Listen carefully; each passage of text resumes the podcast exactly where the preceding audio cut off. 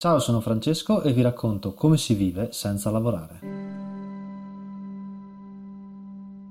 Una delle reazioni più comuni al modo di vivere che adotto è quella di farmi notare che il mio modo di vivere è estremo e che non è necessario essere così estremi per riuscire a vivere una vita felice. Si può essere felici anche semplicemente avendo meno bisogni e quindi consumando meno e lavorando meno. La verità sta nel mezzo, no? Mi dite. E questo è sacrosanto.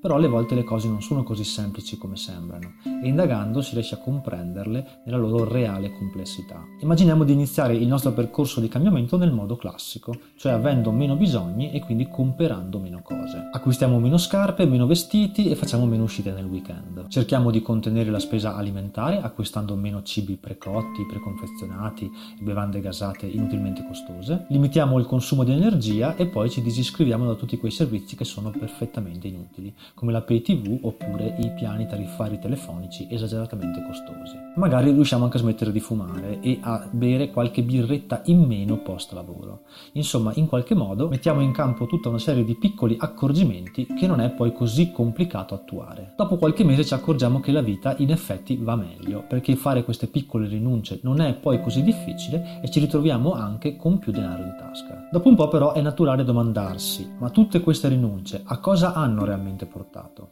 Siamo più liberi? In realtà no, perché stiamo continuando comunque a lavorare 8 ore al giorno. E quindi piano piano incominciamo a chiederci se ne valga veramente la pena. Il problema è che gli sfizi sono necessari se conduci una vita normale, perché danno quell'illusione di felicità alla quale siamo assuefatti da sempre. Per questo dopo qualche mese è molto facile non riuscire più a tenere fede a questi impegni, perdere l'entusiasmo e tornare alle vecchie cattive abitudini. Il fatto è che non è facile vivere a lungo facendo tante piccole rinunce se non si hanno dei riscontri tangibili, reali. Dunque se è questo che si intende per via di mezzo, beh è uno status che è quasi impossibile da mantenere e ve lo dico per esperienza personale perché ci sono passato. Prima di licenziarmi ho vissuto così per un anno intero e vi assicuro che dopo un po' di tempo è normale domandarsi se ne valga veramente la pena. Diverso è se si ha la prospettiva di lavorare un domani meno, oppure di prendere un lavoro part-time o di riuscire a lavorare da casa e quindi avere più libertà. Ma lavorare part-time o lavorare meno, soprattutto se si ha famiglia, significa dover fare ancora più rinunce,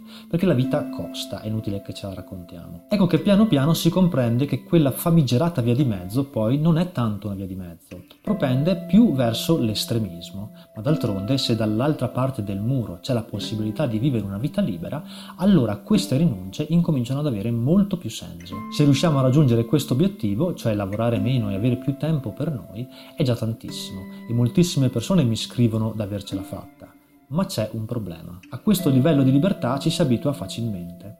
All'inizio si vorrebbe urlare ai quattro venti la propria felicità, prendere le persone per il colletto e scrollarle fino a risvegliarle. Ma poi questa condizione diventa la nostra nuova normalità ed ecco che nella testa si insinua il tarlo di voler essere ancora più liberi, di non avere veramente più nessuno che ci comanda e di poter fare ogni giorno solo ciò che desideriamo. Ma per ottenere questo è necessario un ulteriore livello di cambiamento più estremo e molto più vicino a come vivo io. Quanto appena descritto è più o meno simile a ciò che accade alle persone che improvvisamente diventano ricche oppure che incominciano a guadagnare cifre davvero importanti.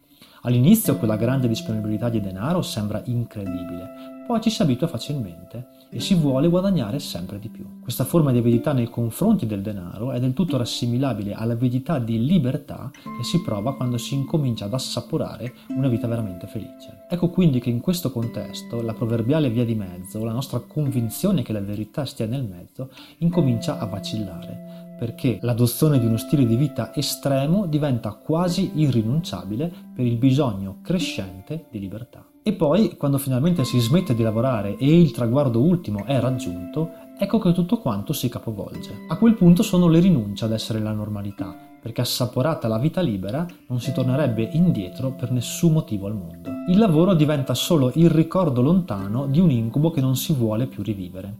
E non esagero nel dire che si preferirebbe morire piuttosto che ritornare schiavi. Non vi nego che ogni tanto mi capita addirittura di sognare che sto lavorando e che mi rassereno soltanto quando mi sveglio e realizzo che si è trattato di un brutto sogno. Però non dobbiamo dimenticarci che smettere di lavorare non significa smettere di guadagnare. Infatti ci sono metodi di guadagnare denaro che sono molto differenti dal modo di lavorare classico che tutti conosciamo. Metodi che una larga fetta di popolazione non riesce nemmeno ad immaginare. Ma di questo parleremo la prossima volta. Grazie.